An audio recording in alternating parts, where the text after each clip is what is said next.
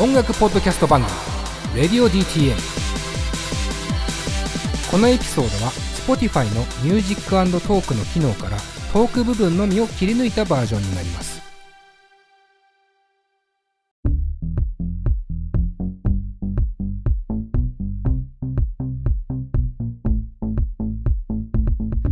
どうも、レディオ DTM 佐藤直です。いつも通りメンバー紹介から、まずはディレクターの金子さんです。金子です。よよろしくお願いします。お願いします。おっす。そして、スタッフのまんちゅうです。まんちゅうです。よろしくお願いしお願いしま。ますす。いやー、久々やん。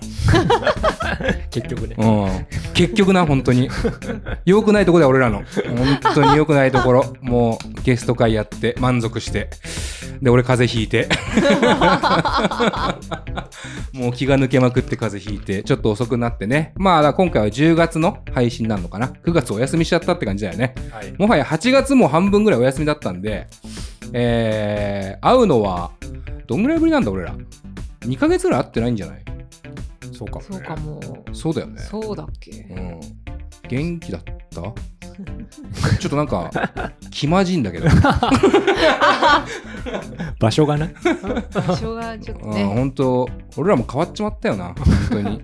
なんかさ、新中野とかでさ、中野坂上から始まってさ、こうアットホームが売りでさ、ゲスト呼んでさ、家でやろうぜとか言ってたのさ、もう渋谷のさ、ラブホ街のさ、なんか、ヤクザしかいねえようなビルの中でやってるけど、完全にヤクザビルだ ちょっと怖かったもん、マジ普通に入るの。一応貸し、レンタルスペース。レンタルスペース。レンタルスペースでね、マンチューが探してくれたんだけどっていう、ていう名のタコ部屋だよね。これはちょっとやばいよね。隅っこ探したら注射器見つかんじゃないかなみたいな部屋だよ。本当に。怖い部屋ですけども。えーお二人はどうでしたか？だからもう夏をさ、ほぼ喋ってないっていうかさ、うんね何もしてないじゃない、夏。な 何やってたの？何もしてない。え僕はだって子供生まれてるから、そうなんだよな充実はしてましたよ。ああそうなんだよね。金子さん、なんか子供生まれてすぐ収録があって、うんそっからほぼ会ってないから、今、何歳ぐらいなの？何歳？何歳？何歳？何何歳 ?0 歳か。0歳です。ああ何ヶ月ぐらいなの？これ撮ってる時は4ヶ月。だ4ヶ月だったばっかりぐらい。どうですか？パやパ。かわいいよ、そりゃ。あ、そう。かわいいよ。どういう時が一番可愛いの？えー、でもやっぱね毎日毎日成長するわけです当たり前だけどえ、見えるもんなんですか？その。すげえ見えますよへえすごい見える例えばおもちゃで前はなんかぶん殴ることしかできなかったんだけど、うん。それをなんかちょっと指であのくるくる回るおもちゃとかをちゃんと指で回せるようになったりああ、なるほど。次の日はもうつまめるようになったりとかーうーん。だもう原始人だもんね、いわゆるね。そうね。だって、初めて見たんだもんね、すべてをね。そうだ全ての世界をすべてが最初だからやべえって全部がやべえわけだもん。そうそうそうだからこれってどうやって掴むのかなから始まるわけだもんね。そうそうそうへえすごいね、でもね。すごいね本当にマンチュは何してたの夏？仕事してましたね。お仕事してたんだ。仕事してた。何の仕事してたの？なんかさ、まんじゅうもさ、番組かなんか始まってさ、うんそうだよね。世田谷 FM かな。ああ、そうそうそうそう、それもあれがだって FM 世田谷ね、春ぐらい春ぐらいからやっで、て、うん。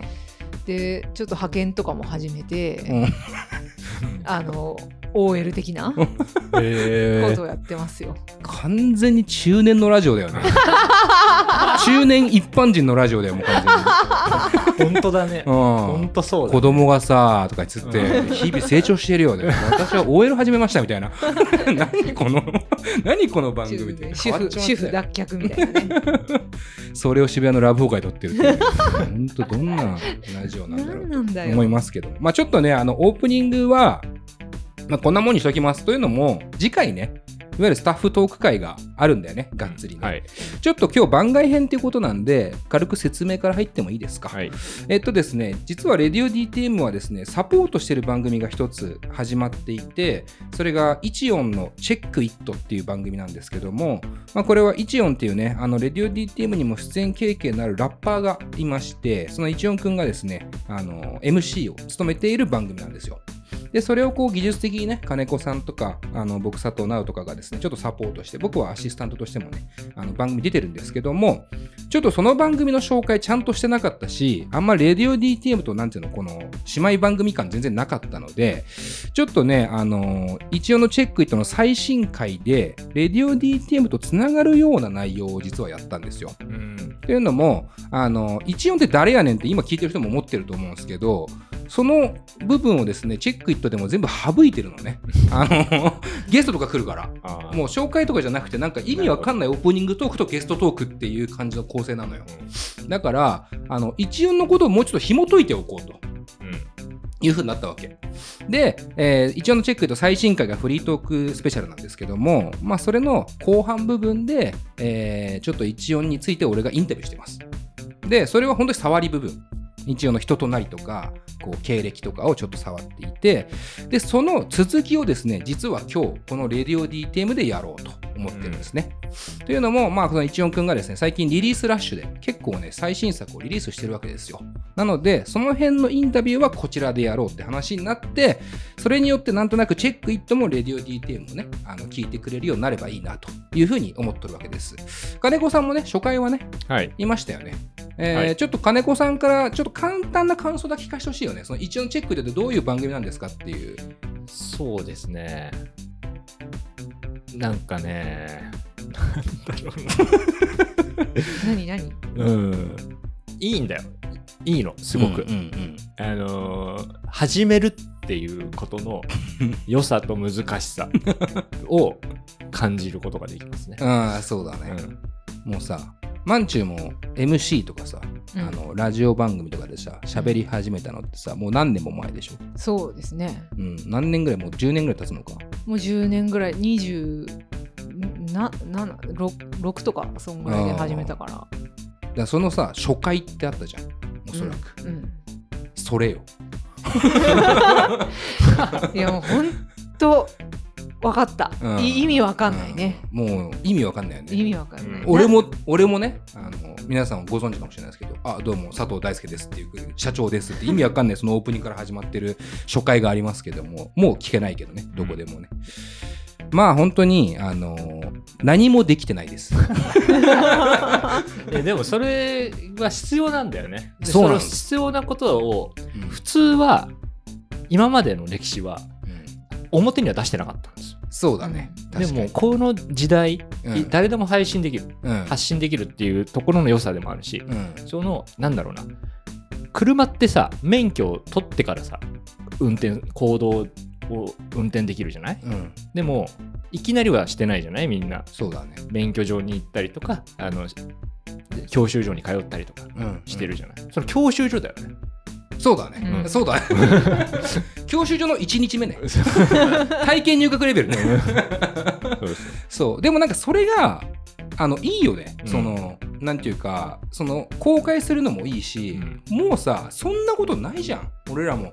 さもう十何年はいやってさ、そのは何かを始めるっていう行為がまずないじゃない仕事を変えるでもないしさ、まあ、金子さんちょうどね子供っていうさ、うん、そうね。ねはいはい。始めるっていうものがあったけどさわざわざ自発的にさ活動を始めましょうみたいなこともうなくてさ。まあ、本来やった方がいいんだろうけど、まあ、うん。億劫にどんどんやっぱなそうなるよ、ってっちゃうからね、みんな。中年ラジオだから完全に、うん。えでも私もあれ主婦脱却で派遣始めようってしたんだから。すごいじゃない。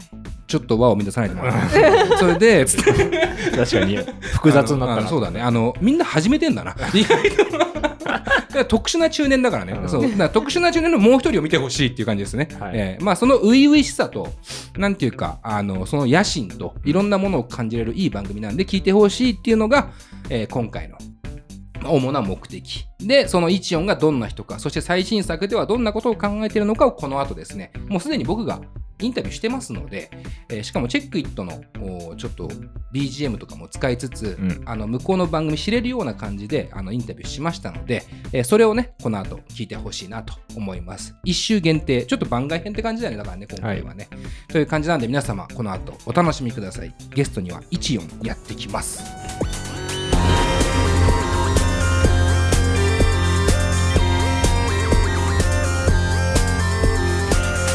ポッドキャストミュージックプログラム「レディオ DTM」この番組はスタッフ大募集中の「レディオ DTM」の制作でお送りします。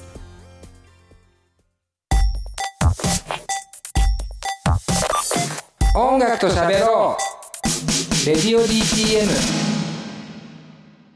レディオ DTM presents. Welcome. Welcome. Welcome. Ichi. Ichi. Ichi. Ichion. Check. Check. Check. Check. Check. Check. Check it. どうも1234桂34アダルトオンリーキッズの一音でございますでおなじみの一音のチェックイットの BGM で始まりましたどうも佐藤直ですイエーイイエーイえー今回のゲストは、えーね、オープニングでも言った通り一音です。よろしくお願いします。どうも、1234、桂34ダルトオンリーキッズの本物14でございます。お邪魔します。お願いします。あのー今回はね、ちょっと番外編というか特別編といいますか、はい。あの、レディオ DTM のね、えーちょっと違う BGM で始まりましたけども、はい。えー説明しますと、えー、一音のチェックイットっていうね、ポッドキャスト番組がありまして、実はその番組をですね、レディオ DTM でサポートしてるんですね。で、まあ、主に僕がですね、アシスタントをやったりとか、えー編集したりとかしていて、まあ、金子もね、最初ディレクターとかね、いろいろ番組のこう方向性とかね、いろいろやってくれていて、という番組があるんですが、こう、レディオ DTM 上であんまりさ、詳しく紹介してなかったのもあるので、うんうんうん。これはもう一応一回読んで、あのーちょっとこう、姉妹番組っていうのもちょっと変なんだけど、はいちょっとサポートしてるわけだから、はい総合的にね、うん聞けるようにうん、一個やってみたいなと思って、レディオありがとうござい DTM ますに一応来てもらいました。よろしくお願いします。よろしくお願いしまはいす。。ちょ、最初にね、言っておくと、まあ一応のチェックイットはですね、レディオ DTM と同じようにですね、まあ Spotify とか、いろんなこうサブスクサービスでですね、配信しております。うんで、あの、ホームページのこうバナーにも、一応のチェックイットってこうグラフィックのね、えーバナーがあるんですけども、まあ、そこからでもリンク飛べますし、えーまあ、あの、Spotify とかいろんなサブスク上で検索すれば、えーカタカナで14のがひらがなで、チェックイットカタカナで出てくるかなと思いますんで、一旦ね、あの、皆さん聞いてほしいなと思います。はい。えーというのも、あのー一応のチェックの最新回、えー、Yahoo ニュース掲載記念フリートーク SP っていう回があるんだけど、長あの、長はい。まあ、あの、普段はチェックイットはゲストに来てもらったりとかしてる番組なんだけど、えー一音くんがね、フリートーク一人でね、えー僕も含めてですけども、えーやってる回があって、そこの後半で、えー僕が一音くんにちょっとインタビューしてます。うん。で、そこでは、なんていうのかな、どっちかというと人となりというか、うん。どんな学生時代だったとか、えーどんな音楽をやってきたのとかっていう今までの変遷を話しておりまして、まあ、ある意味この回はその続きと言って過言ではないというか、えー、レディオ DTM 上ではですね、まあ、一音くんの、まあ、ラッパーなんで、ミュージシャンなんで、えー最新作、最近の活動についてちょっとインタビューしていければなと思ってますんで。いい、ですか？あえ。りがとうございます。ー、よろしくお願いします。お願いします。久しぶりだよね。レディオ DTM としてね、やるのは。いや、めちゃくちゃ久しぶりです。一番最初に出させてもらったのが6年前とか7年前とかだねったと思うんですよね。ねうんそれもまさに話しましたけども、馬猫という、そね、バンド、まあ、パーティー連中。う。はい。さ 本せてい当ただきました。マジでね、よく覚えてるっていうか、うんまあ、なんかこう、ジャンクなっていうかさ、うん。もう、まあ、人種はもちろん日本の人たちなんだけど、うん。まあ、ある意味多国籍なイメージがあるというか、うほんといろんな音楽がごちゃ混ぜになったような、うん。面白いバンドで、うん。で、それで呼んでいろいろ話をして、うん。まあ、そこでね、音楽の話はもちろんだけど、もうそれぞれのキャラクターとしての個性とかが、マジ強烈で、すごくよく覚えてるんだけど、まあそっからさ、えー、一応くんアダルトオンリーキッズでもね、はい来てもらいましたよね。はい、それが大体2、3年前とか、ちょっとコロナ前とかかな ?3、4年前そうだとかですよね。ね。うん、それぐらいに来てもらっおて、しました。で、なんでかわかんないけど、一応のチェックイットで番組やりたいって言い始めて。っていうか、まあ、きっかけで言うと、そもそもレディオ DTM でコーナーやらせてくんないですかって、俺覚えてんだよ。そうですね。打診をうん。ね、されて、ちょっとそれは無理ですって 断ったんだけど、うんでも、喋りたいんだったら、じゃあ番組、もう、立ち上げようと。で、それサポートするからっていう形で、一応のチェックとか始まって。で、まあ、それの前からちょうどソロ作品も出し始めてたから、まあね、あの、活動としてさ、あの、音楽も含め、自分自身の活動を広げていきたいってことだったので、サポートしてるわけですよね。っていう流れで、はい一音くんとはこういろいろ話をしてきてますと。はい。で、ここでは、えーうん最新作の音源、はいえーミルクティーっていう音源もね、はいありますし、その前に、ムーンキャッチっていう音源も出ていて、うんその辺の話をちょっと詳しくできればなと思ってるんです。はいなので、はい。早速ですけども、はい1曲目、一音くんから曲紹介お願いします。はい。14でムーンキャッチ、どうぞ。音楽と喋ろう。レディオ D。というわけで、14でムーンキャッチお送りしました。いいじゃないですか。素敵ですよね。なんか、久久々にって言うと失礼だけど、うん。もうさ、あの、一応本当本来俺あんまりそんなタメ口でバーンって急に行くことないんですけど、ええインタビューで。えもうなんかさすがに最近めちゃくちゃ合ってるので、もうほぼタメ口で行かせてもらいますけども、はい。あの、久々にでもさ、あの、一音くんのミュージシャンとして触れ合うっていうか、はい。話すっていうのはすごく久々で、はい。で、かつソロ作品をちゃんとね、うん特集して、はいあの、お話しするのは初めてなので、はい。まあちょっと一からいろいろ触れていきたいんですけども、はいはい僕はまず馬猫のイメージがあったんで、はいはい。最初ね。で、うんうんアダルトの記事もあるんだけど、んどっちもさ、結構そのアッパーじゃないそうですね。うん、なんかやっぱりパーティーで盛り上がれたりとか、やっぱこうすげえ踊れるぜ、イエーイ、うん。うんどっちかアッパーに踊れるタイプの曲うんうんだったイメージがあるんだけうど、んね、このムーンキャッチ出た時に聞いた時に、あ、うん。なんか意外となんていうのかな、ちるいというか、そのうん、そういうトラックでやるんだっていうのがまず意外だったんですよね。うんうん。で、まあ歌詞は歌詞で、あのーそれもまたアッパーではなくて、うん。どっちかっつうと、こう内省的な、うん。ちょっとこうナイーブなといううか、んうん。歌詞で、はい。なんか、なんか憂い、憂いてんなっていう、その、憂いてる。なんか憂いてる感じが。すごいして、うん。あのーまあ意外だなと思いつつも、はい。まあプライベートの一音くんとこう知ってる身としては、はいはい。なんとなくこう人となりが出てるのかな、こっちの方がっていう気もしていて、すごくあの好印象なんですけども、ね、はいあのーちょっとこの辺の話からしていきたいなと思いますよ。ムーンキャッチの話から。はい。そもそもさ、このじゃあトラックからまず行きたいなと思うんですけど、うんこのなんとなく始める前からソロ作品を、こういう雰囲気のトラックがいいなとか、こういうムードを作りたいなみたいな、なんとなくビジョンはあったの、もともとこのムーンキャッチのビート、トラックっていうのは、ヒラックさんっていうね、ビートメーカーの方が作られてるんですけども、はい。まあヒラックさんっていうのは割とこう、ローファイって言われる、うんうん。あージャンルというか、タイプのビートを作る方で、まあ、うんとてもそのローファイをやらせたらとても素晴らしいビートばかりの、あの、ビートメーカーの方なんですけど、はいはいはい。あビートライブとかもして表出られてる方なんですけど、ああ、そうなんですね。もともとこの、これは僕だけの曲じゃなかったんですよ。僕ともう一人、まあ、ラッパーとうん。やるっていう曲だったんですけど、うんうんそのプロジェクトがちょっとなくなって、でもうん自分がこのビートはちょっと買い取りというか、うんちょっとあの欲しいんで、うんヒラックさんにこれいただけないですかね？いつか書きたいんでって。ね。だからこのビートは結構前にもらってたやつでで、まあなんかテーマ的にもなんかすごくいいし、うんうん、あのなんか曲もかっこいいんで書こうってなりましたね。なるほどね。うん。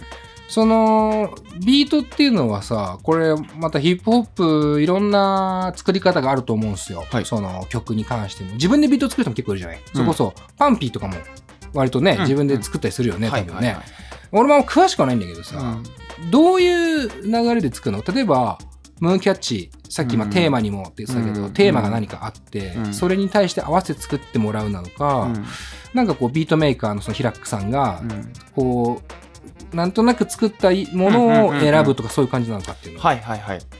ビートメーカーに、あの、まあ、パンピーさんみたいに自分で作って自分でラップするんだったらいいんですけど、うん。例えばビートメーカーにお願いするとき、まあ、オーダーって言うんですけど、はいオーダーするときは、あの、そのリファレンスって言って、まずこういう曲が僕が好きだから、こういう曲っぽいの作ってっていう,、うん。言うか、もう一個は、ビートメーカーの人って絶対常備100曲ぐらいストックっていうのを持ってるんですよ。で、僕は、そのビートメーカーの人と会ったら、なんか、なんか作っては言わないんですよ、最初に。なるほど100曲でも200曲でも送って、それを絶対聞くんです、全部。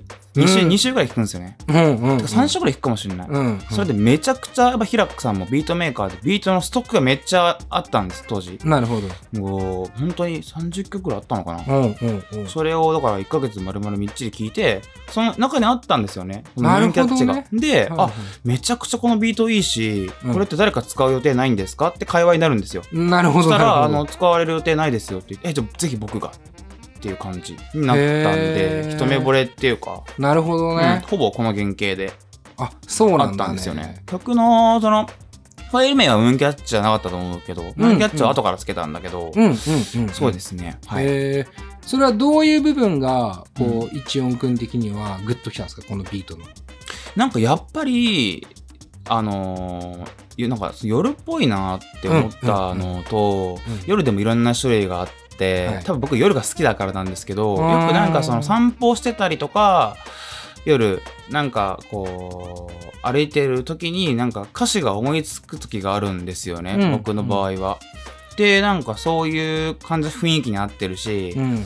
あとなんか、その時ブラストラックスとか僕すごい好きだったんで、うん。まあアメリカにブラストラックスっていう方々とか、はタキシードっていう僕が好きな方々がいるんですけどあ、も、Tuxedo は、この前来てた、 Mayer Hawthorne、そうですそうです。ブルーアイドソウルの人ね。そう。です。まああの、 Stones Throw っていう僕はレーベルが好きで、海外の。うん。そういうところになんかこう、ブラス入ってて、ああいうチルいサウンドで、うんヒラックさんのビートの中でも結構際立ってて、ドラムとかもヒップ、まあ結構その、イナたいヒップホップじゃないけど、うんうんうんうん。割とこうヒップホップアティチュードある曲だったんで、うん他の曲もかっこいいんですけど、うんうんうんうん。これを選んだって感じですね。なるほどね。ちなみに最初にちらっと言ったそのテーマっていうところで言うと、うん一音くんはこのムーンキャッチに関しては、うんなんていうかどういうテーマだったの、曲としては。なんかムーンキャッチっていうのはちょっとなんかかっこつけてるんですけど、なんか、かっこつけがちだもんね。そう、歌詞とかフックにサビにムーンキャッチって言葉一個も入ってないんで、ああ、確かに。うん。うんうんだけどなんかその街を歩いてて、うんなんかその、なんか昔の自分とか、なんかいろいろ会いたい人、会いたくない人とかをうん吹けるのを、うんその月は全部見てるよっていう意味で、へムーンをつけえたかったんで、でもムーンだけだったらなんかあれだなと思って、語呂いいのないかなと思ったら、ムーンキャッチって素敵かなぐらいの感じで、そんなだから、曲名にめちゃくちゃ意味があるかないかって言ったらそんなに別に後付けって感じで、ムーンでもよかったんですけど、うん、なるほどね。うんはいはいはい。まあでも、ムーンにしてもやっぱ見えるのは基本夜の方がね、うん。映えるっていうのもあるから、ある意味夜っていうなんとなくの時間帯のうん。イメージはあったってそうですね。はい。うんこの歌詞の内容的にはさ、こう、メインどころっていうか、うんこう、何を表現したかったっていうのは何かあったんですか？特に。なんかやっぱりあのー月にこう照らされてるっていうか、まあはい月はお見通しじゃないんですけど、んうん昼間に月が出てても自分は照らされてると思わないっていうか、当然明るい。で、昼間って月出てるんですよね。うん、ね。昼間も月出てるんですよ。夜はでもより輝くじゃないですか、月が。ね周りが暗いから。だからなんか自分を照らしてくれるじゃなくて、うん自分がお見通しされてるみたいな。自分が街を歩いてても月はついてくるし、うん、うん自分がどこにいても月は、うんあなんか自分を見てるから、うんなんかそういうので、なんか月に懺悔みたいな曲ですね。うん月に懺悔？月に懺悔。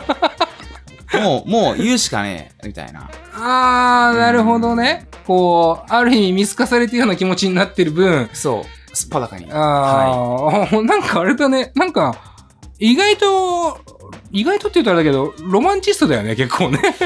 なんかな、そういうロマンチストだって甘いことを思っちゃうから、うん。歌詞は結構痛烈だったりして、これやめた方がいいよって言われることもあるんですよ、ぶっちゃけ。あそうなんこういう表現やめた方がいいよみたいなとか。それは、どういう意味合いでの痛烈なの？うーん、なんかはっきり言い過ぎちゃって生々しいっていうあか、ー。受けないっていうことですね。なるほどね。あれ、ちょっと僕はその洒落たことよりも、思んないことがさっきも言ったんですけど、うん。思んないことが面白いと思ってるんですよ、僕は。あおうほうほう。照れくさくてその正直じゃないから、うん。そのひねくれてるから逆にそういうのが面白いって思っちゃうんですけどうんうん。結構このムーンキャッチとかに関してはこう真剣にってじゃないけど、うん。ガッて力入れてるんで、うん。やっぱりこう力入っちゃうんですよね。どうしても、うん。うん。だからそこを崩すのが大変だったっていうかビートが良すぎて。うん、うん。なるほどね。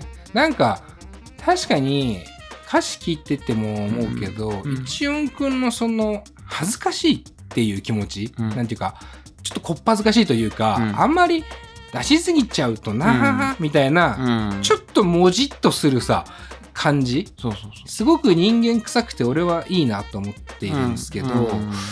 なんか根底にあるよね。その表に出たいしいろんなそれこそチェックイットもすごい喋りたいんだけど、うん。なんかどこかでちょっと恥ずかしいみたいな、うん。なんかそういう気持ちが常に一音であるような気がしてるんですけど、うんうんうん実際どうですか？そうやっぱそういうのあるの？あると思いますね。うん。うんやっぱり。な何から来るんですかね？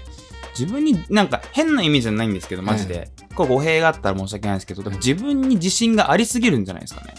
あー、うん。ありすぎる。ありすぎる。ないんじゃなくてありすぎる、うん。俺はこれしかできないっていうのがうん。一個あって、うん。だからすごい気を使うんじゃないですかね。そんな俺がこれやったら申し訳ないとか恥ずかしいとかなっちゃうことがあるんあー。なんかなんて言ったらいいんでですかね。わかんないな。あーなるほどね。なんはいかでも、そうかそうか。現現実となんていうのかな。作品で作る上での自分の自信とか、うんうん。結局自信ってすごく曖昧なものだと思うんですけど、はい。なんていうかそれは本人しか分かんないものだと思うんだけど、うんうん。自信って、はい。なんかそことなんだろうね。音楽を表現するっていうところのいざポンって出すってなった時に全部出しちゃうと恥ずかしすぎるみたいな、なんかそういう感じ、んんんそのそうそうそうそうそうそう。それに近いですねめちゃめちゃ。うん。でもなんかそれを自信がありすぎるって表現するのはちょっと面白いな。なんかねもったいぶってるっていう感じなんじゃないですかね。なんか自分はやればできると思っちゃってるんですけど 勝手に。勝手にいや勝手にね。勝手に思ってるんですけど、まあほらもう皆さんご存知の通り僕目の周り黒くなってね白塗りでや,、やってるんですけどそ,、れを俺世界一かっこいいと思ってやってるんで、そういうことなんですよね。あのもちろんそのあのもちろんこう例えばあなんだろうなこういう言い方したらあれかもしれないけどパンクロックやってる方々とかが、うん。例えばライダースでモヒカンにしていたりとか。うん。ね、うん。例えば Jay-Z とかエミネムとかがニューヨークのね帽子をかぶって、はいはい。地元の帽子をかぶっているのと何ら僕はやってること変わりがなくてあまあニュニューローーティカさんとかもちろんラム会長もそうだし白塗りして目の前まあ、顔をメイクしてエンタメをやってるってことに何のためらいもなくて、うん。俺がやってることが、むしろ俺みたいなやつらが増えればもっといいと思ってるんで、うん。自信がめちゃくちゃあるんですよね。そんなやつがうーんこういう真面目な曲でもできるんだよっていうか、確かにねそううん。確かに説明不足だったな。そうイチヨンくんはそうなのよ。素顔じゃないんだよね。そうなんですよ。うん。これ大あとさっき言ってたラム会長ね。ニューロティカニューニューロティカはバンドじゃない。そうです。ね、あラム会長はそれこそ Check It のね、第1回目、第2回目のゲストにも来てくれたプロレスラーのね女性のプロレスラーの方なんだけど、どちらもね、要はメイクをしていて、うん。確かにそうだよな。メイクをしてこの曲っていうのと結構ギャップあんな。うん。それってなんかさ、メイク自体にはどういう、なんていうのかな、気持ちっていうかきっかけがあるの？メイクをするってなあって一番最初ですか、うん。うん一番最初はこれもちょっと本当に語弊があったら申し訳ないんです。うんうん、全然。けれどなんかメイクしてなくってラップしてた時期がああったんですよ、うん最うんうん。一番最初とか。で俺このままラップずっとしてったら俺目立てないなって普通にいいかっこいいラップしてたんで、うみんなと一緒だなみんな俺俺の周りもみんなも俺はかっこいいと思ってるから、うんうん。その中の一員になっちゃうなって、うん。ただかっこいいラッパーの人がいるってうんうん、僕は目立ちたかったんで、うんうん。もっと変でもいいから、うん。もっとみんなにこう印象を与えたかったんですよラップ以外の。なるほど。うん、なんかあいつはスキルがあってあれだからかラップがかっこいいとかじゃなくて、あいつ顔白くね一人だけみたいな。うん、このゴツゴツしたイベントの中で、あいつだけ目の周り黒いし肌白いけど でもあいつもみんなと一緒でラップうまいじゃんみたいな。ああ、なるほど。でな。んか目立ちたかったんですよね。印象を残したかったんですよね。だからやった。いいね。なんか、すごいさ、こう、今の話の流れだと、俺想像してたのって、まあ、要はこうやって顔を白く塗ってメイクをしている人でも、やっぱかっこいいうん。ことができるちゃんと自信があって、っていうさ、まあ、それはすごく自分の理念というか、強い意志のとだと思うんだけど、はいはい。だからすごくこのメイクにも意味合いというか、うん。込められてる人もいると思うし、うん。いろんなものがあると思うんだけど一音くんはでもそこが一つ目立ちたいっていうところと、うん。なんかある意味そうしないと一人じゃなくて誰かの中の一人になってしまう。うんうん。つまりちょっと異質なものでいたいというか異質なものとして受け止められた上で、うん。それでもラップは別にそこに合わせてるわけとかじゃなくって、うん。ラップはラップでかっこいいみたいなはい。ところだよね、うん。だからすごく戦略的といえば戦略的だよね。最初のきっかけはね、はい。でもそれめちゃくちゃ意外だわ。それだからやっぱすごいよね。だからそれって一つのサバイブじゃん。うん。そのそうそう賭けですよね。ね、うん。音楽業界でまあどういう形であれ生き残って印象づけるって超大事ってな,、った中で、確かに他にメイクしてるラッパーってほぼいないし、うんっていうのもありつつ、ん。っていうのがでもそこに合わせて迎合してメイクメイクしてるっぽいラップを作ってるわけじゃなくてそこは、うん。ラップはラップで、うん。めっちゃ真摯に取り組んでるっていう。うん。おもろいバランスだよねそう考えたらね。ロックとかは全然ねいいるじゃないですかメイク。だ、まあ、ダムドだってそうだしそうまあスイそうだね。ップノットだってね、まあそまあそうだね。お狼かぶってる方々もいるし。確かにそうだえねななんでラップだけいないんだろうあ確かにね。思ってて。うん。えでなんか最初の時期は、うん。お前お前ラップうまいけど、うん。顔なんかそんなんでふざけてるからダメだよとかめちゃくちゃ言われた時期あって、へー。全く気にしなかったんですよ、うん。なぜならラップいいって言われてるから、ラップいいならいいじゃないですかみたいな、確かに,、うん、確かに。それってその同業者が言うことじゃないっていうか、うん。お客さんに言われて気づくことだからお客さんが気づくことっていうのは印象なわけだから自分の、うんうん。あの白塗りのやつふざけてねえじゃん。でもふざけてるみたいな、うんうんうん。えそうやってめちゃくちゃクールなことだし光栄なことだってずっと思ってやってます。へえ、なんかあれだな。意外と深くて嫌だな。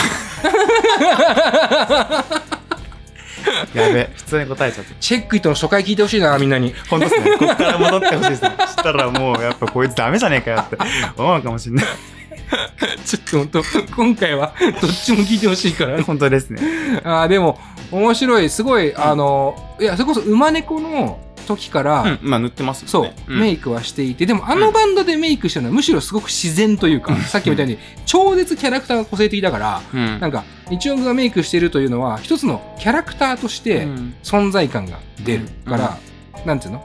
もう本当アニメの集団なんかワンピースじゃないけど、うん。いろんなメンバーがいる中でどう個性を出すかっていうことかなとも思ってたんだけど、今の話聞くとそういうわけだけではないっていうかね。あのソロとしてもうん。ちゃんとそこにかっこよさをちゃんと感じてるし自信もあるっていうね、そうですね。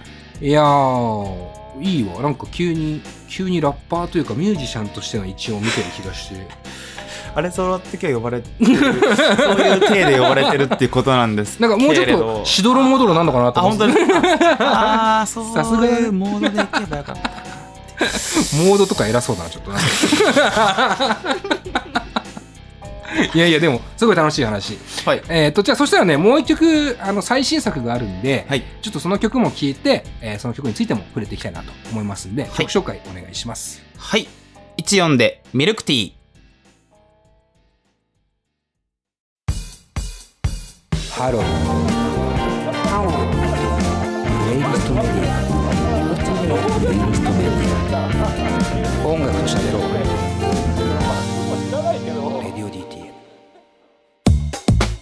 というわけで一音ね最新作ミルクティーお送りしました。いやパチパチパチパチパチ。どうしたいい曲だ いい曲だね、なはい。なんかこうさっきのムーンキャッチとか、うん。まあなんていうのかな音の質感はそこまで乖離してないけど、うん。そのムードとしては一気にミニミニマルになって、うん。ね、はい。ものすごくなんて言ったらいいんだろうね。ムーディーというよりかは少しこううーんリフレインしていくような、うんうんまあちょっとなんていうか言い方全然良くないんだけどなんかちょっと脅迫観念なんな気もするっていうか、はい。なんかこう脳内がずっとリフレインしてるようなビートっていうか、はいはいはい。うんなんかそれに対して言葉が淡々と語られていくっていうかね、あすごく面白いし、あ、この雰囲気もありだなっていう気はすごくしますね。うん。で歌詞の内容的にも、あの僕、ハッとして、あの思ったんですけど、はい。ムーンキャッチもそうなんだけど、うん。このミルクティーに関しては、夜というよりかは、うん。また別の時間帯ですよね。うんなんていうか、あの、まあ、どっちでもいけるんだけど、夕方でも、日暮れでもいけるし、うん。あの夜明けでもいけるし、うんうんうんっていう、なんかその要は、狭間の時間はいっ。ていうのが、すごくいい感じで表現されていて、うんっていうところですね。うんすごく、あの、情景が思い浮かぶし、うんあの、やっぱ、こう本当失礼なんだけどね、意外とっていうと失礼なんだけど、意外と詩的だよねっていうか、その、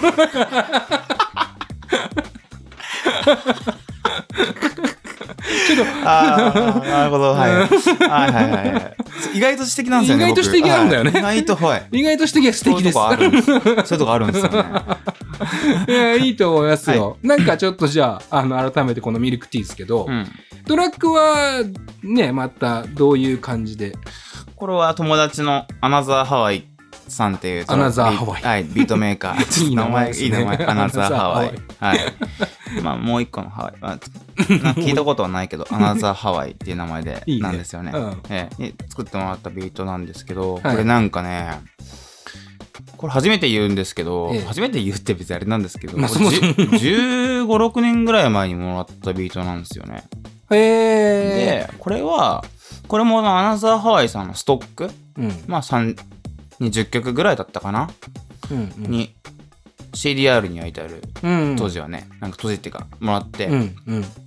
でこの曲ずーっと書けなかったんですよねその日はあその時はあもうこのビートかっこいいと思って、うんうんえもう使わせて使わせてとか、歌わせてって感じだったんですけど、はいはいなんか15年ぐらい書けなくて、うーん。で15年後 そうなんだ。はいえー、その15年前って言ったら、まあ、ラップ始めたてぐらい？ほんとそんな程度ですそんな程度。うん。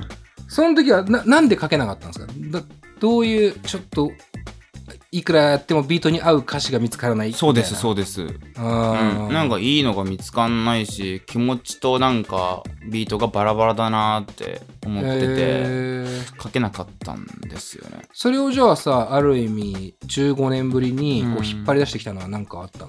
えなんかたまたまたまたま？たまたまなんですよね、あのまあこういう15年前にもらったビートとか、うん。何年前にもらったビートとて、うん。僕は毎日聴いてるんですよ。毎日聴いてる。毎日聴いてるんですよ。でどっかで変化ない。毎日聞いてんだ。そう。それなんか急に来るんですよ。電車降りた時とかうん。うん。ご飯食べて飲食店から出出た時とかに急にもう歌詞が浮かぶんですよね。うんそれを、それを逃したくないんで、毎日聴いてるんですよ。うん。またしてればまたしてるほど毎日聴いてます、ビートは。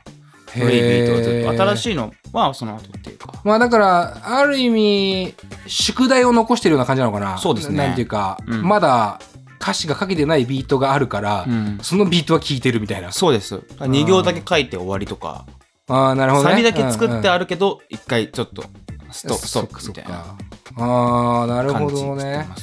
それがじゃあこの今年ね15年ぶりにうんね、聞き続けたわけじゃん言ったら聞き続けたわけだよねうん。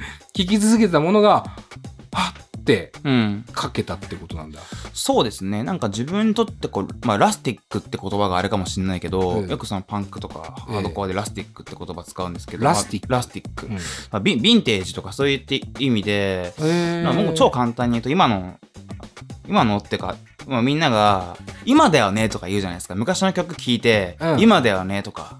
逆にこれはい今じゃないって。はいはいなはいはいなるほどね僕にとっては、このビートをもらった次の日からもう今なんですよ。逆に今じゃないなんですよ。だから、寝かせれば寝かせるほど、うんうん寝かせれば寝かせてたビートを聴いてって逆に今じゃないって思ったやつを、うんがこのミルクティーが一番古いのかな15年前にも作ってもらったビートなんで なるほどね逆に今だな でもそれは思い続けてんでしょ？そうですそうです。それが多いんです。ヴィンテージの。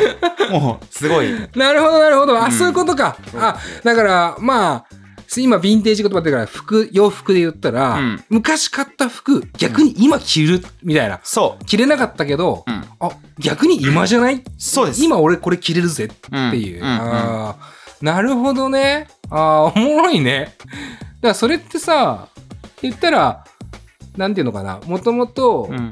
例えば時流とか、うん。ねブームに乗っかってたらさまあ古いなとかさ、うん。えー例えばそれがブームに乗っかったビートを2年後に使ったら古いなって思われるけど、うん。10年後に使ったら逆に今じゃないってなるみたいなね、うん。結構あるよね、うん。そういうことってね。でそのストックが結構あるから、うん。ふとかけちゃう時があるんだね。そうですね。それってちなみに歌詞をあかけるってさ、うん。思ったのってさななんかどういうタイミングだったのっていうかあったんですか？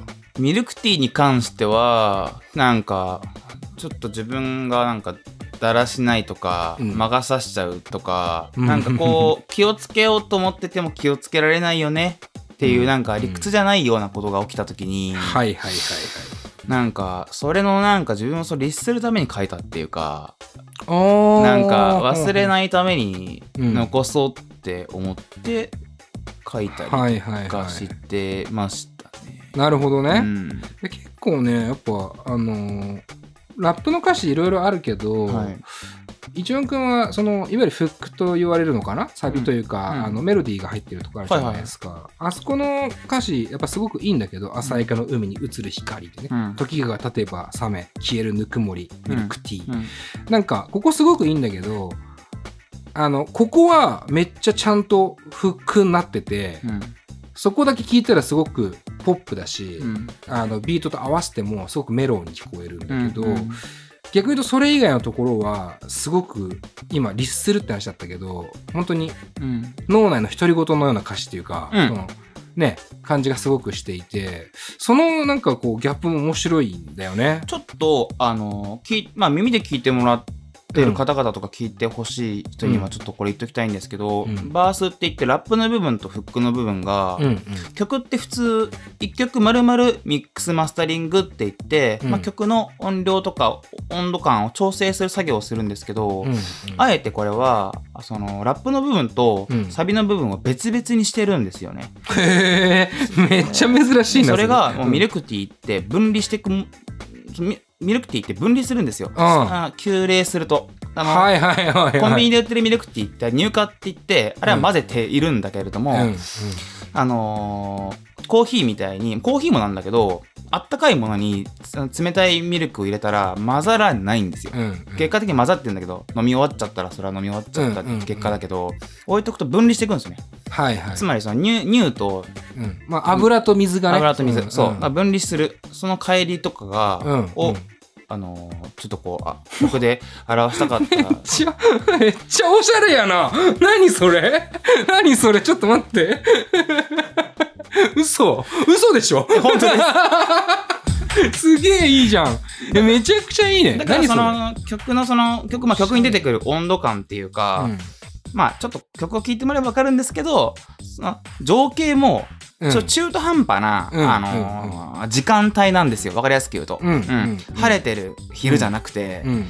なんかちょっとこう夕方とか朝方でも通用するんじゃないかってちょっとこうおぼろげな感じのうん雰囲気もまたそれは紅茶とそのミルクを表現しているっていうか混ざらないうん。混ざりづらいなるほどね。ところっていう。ちょっと待ってよ。なんすか？なんかいいな ちょっとなんかそれ、えなんかもっとギャグして伝わってねえかなそう。無理やり。すげえ無理やり、はい。いや、まあまあそういう意味ではこれは俺、インタビューだけどさ、これ、はいそうですね。してめっちゃ、すごくなんか、うん。びっくりっていうか、嬉しいわ。なるほど。はい。これ多分、この曲聴いて、うんその構造を気づける人いないんじゃないかな。結構もわんとしてるビートなんですよね。うんだからちょっとこうスカッとしてる感じがないのをあえて選んでるし、うんちょっとこう音質っていうのもちょっとこうステレオっていうかちょっとこうコンプをギチギチにかけたりとかしてて。うんだから脳内のそのさ、さっき言ったうんくるくるっていうのもやっぱそういう効果があると思うんですよ。うんなんか突き抜けてないビートなんで。うんうんうんうんうんで、そう分けてるんで、うんうん。やっぱり、すごいね。なんか、やっぱさ、あのーこれは、ある意味俺が凝り固まってしまってるのかもしれないけど、やっぱりタイトル、うんミルクティー、うん。ひらがなでミルクティー。うん。で、さあ当然歌詞にも今回ミルクティーが出てきてるわけなんだけど、うんうんうんやっぱどうしても言葉は言葉とつながってるって思っちゃう脳みそなんだけど、うんうんうん。やっぱすごい面白いのは言葉と音がつながってんだよねだからねミルクティーという音を作ってるわけだよね。言うたらね。それ 声出していいんだから。俺のことをずっとそれそれみたいに指さしてるけど。いや、それが言いたかったんですよね。はい。やそれは面白すぎるね、いや多分今までもやってる人いるんだろうけどきっとね。でもうんやっぱ俺はなんか分からなかったっていうかさやっぱこうやって話を聞かないと分からない部分っていうのがあってそれがしかもすごく明確だったと思います今の話って、そのまさに分離してしまう。でどっちとも言えないそのうん。隙間もあったりとかしてっていう、うん。そのなんかこう煮え切れないとかうん。生ききれないっていう気持ちを歌詞ではなく音にもしていて、うん。かつ歌詞にもしていてかつミックスマスタリングにもそれを反映させてるっていう、うん。これはだから本当にミルクティーなんだよね。この曲はね、うん。って感じがすごいするから、なんかちょっとあれだな。よ良すぎるな。そうですね。結構このミトリプルミーニングっていうんですけど、うん。まあダブルミーニンうん。グ、ダブルミーニングってよくあるんですけどね。あのー トリプルミーニングっていう。ということなんだね。はい。あー。それはもともとやっぱ頭の中にあったんですか？そういうふうにしたいな。そうですね。それを紡ぐのにすげえ時間かかったっていうか、うん。その時はそういう経験とかがなかったから、うん。いわゆるそのグレーじゃないけど、紅茶とミルクみたいな、うん。紅茶は紅茶、ミルクはミルクだったんで、うんうん、なるほど大ね。人になるにつれて、ああ、こういう時ってなんかこうなるよなとか、うんうん。こうでいられない時もあるよなっていう、うんそういう風に大人になったってことですじゃないですかね、僕が。うん、おー、うん。いいっすね。うん。いや、なんか、もう大丈夫だわ、インタビュー。もっと聞いてくれよえ？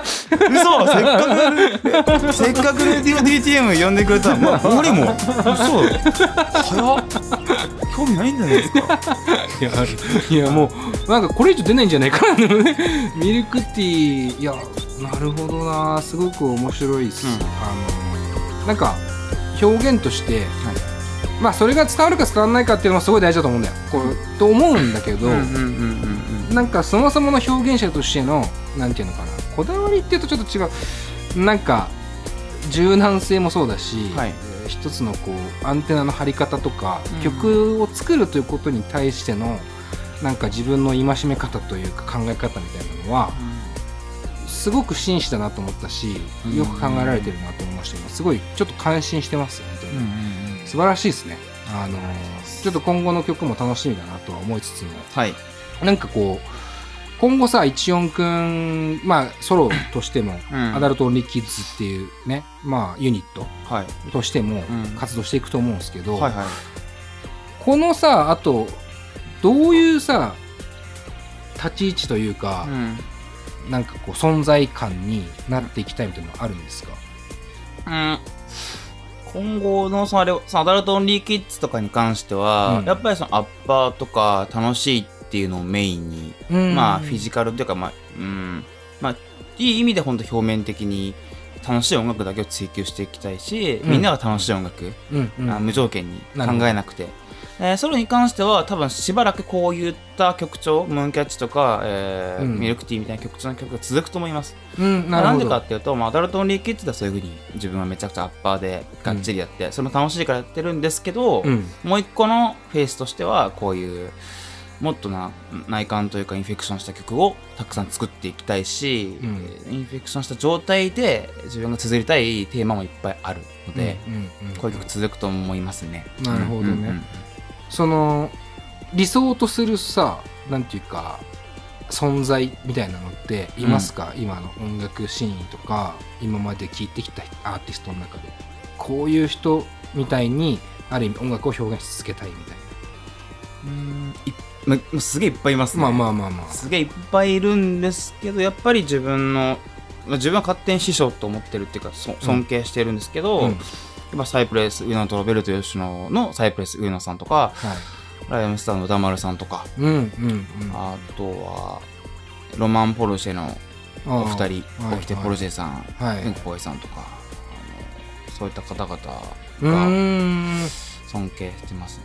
ああそうなんだね、なんかそうなりたいとかはおこがましくて言えないんで、なるほど。とにかく自分が今第一人者っぽいんで僕が成功すればこの白メイクで黒あ回りー確かに。だこれでなんかなんだろうなんて言ったらいいんだろうな。例えばですけど、うん。日本武道館とか。例えば例えば横浜アリーナとかうん。できた時に自分がなんかうなずける自分ではいたいなと思いますね。自分で自分のこと最高ってもっと思いたいっていうか。うんうんうんうん。だから証明したいです。失敗してもいいと思います、うん。思いますもちろん、でもう僕は今これ多分チャレンジしてる状態なんで。なるほど。一生挑す挑戦し続けて、うん。一生証明し続ける。うん。って感じですかね、おおかっけえななんか。でもなんか今言われてそれもなんかちょっとハッとするね。確かにそのラップをしていてじゃあ白塗りメイク。もちろん表面的にみパッと見たら表面的かもしれないけど、確かにそうやってひ成功してる人今まあいるのかもしれない。わ俺らが知らないだけかもしれないけど、でも俺はパッと思いつかない。うんっていうのがあって、なんかまあ一つのまさに成功例にしても失敗例にしても、それを証明する一つのなんていうのかなまあ責務というかね。これは周りから見る責務じゃなくて一音くんが音楽を表現してい続ける上での一つの責務かもしれないよね。面白いと思うし、うん。うん。なんかそれはあの追っていきたいなと思ってますので、はい。ちょっと今後の音源もね、まあもちろんアダルトリーキッズもね音源作ってんだよね今ね。いろいろ。作っうん、ちょっとその辺も楽しみにしてるので、えー今後も追わせていただきたいなと思います。追ってください。はい。よろしくお願いします。お願いします。はい。てなわけでちょっとまあ短い時間ではあったんですけども、はい。こんな感じでレディオ DTM のインタビューは終了となりますけども。最近はほらインタビューアーとしての一面の方が 多かったじゃないですか、うん。いかがでしたか？すげえ勉強になったっすね。勉強になった？勉強になった。もう僕がどうこうじゃなくて、うんうん。やっぱりちげえなってやっぱやっぱ答える方も、うん。あのすげえ気持ちいいしえこんなこと聞いてくれんの喋りたいってなってるんで。おおマジで？佐藤直さんやっぱすごいな。これこれ俺持ち帰んなきゃいけない一番のことだから。これ基本的に自分の曲のこと喋れないわけないんだから うんさそれは喋るじゃないですか。そうだね。別に。確かに確かに。何偽りなく。じゃなくてこれは発見なわけじゃないですか。そうだね。あ、うん。インタビュー俺されてる今。って,、うん。ってなるとこれ勉強で持って帰って次のチェックイットに生かさなきゃなって早速もう思ってます。おお、いいすげえな。ありがたいけど、ありがたいけど、まあ、まあ、お互いに自信を持ちつつ、はい謙虚になりつつ、はい頑張っていきましょう。お願いしますはい、というわけで、えー今回のゲストはですね、一音迎えました。どうもありがとうございます。ありがとうございましたこの番組は「レディオ DTM」の制作でお送りしました。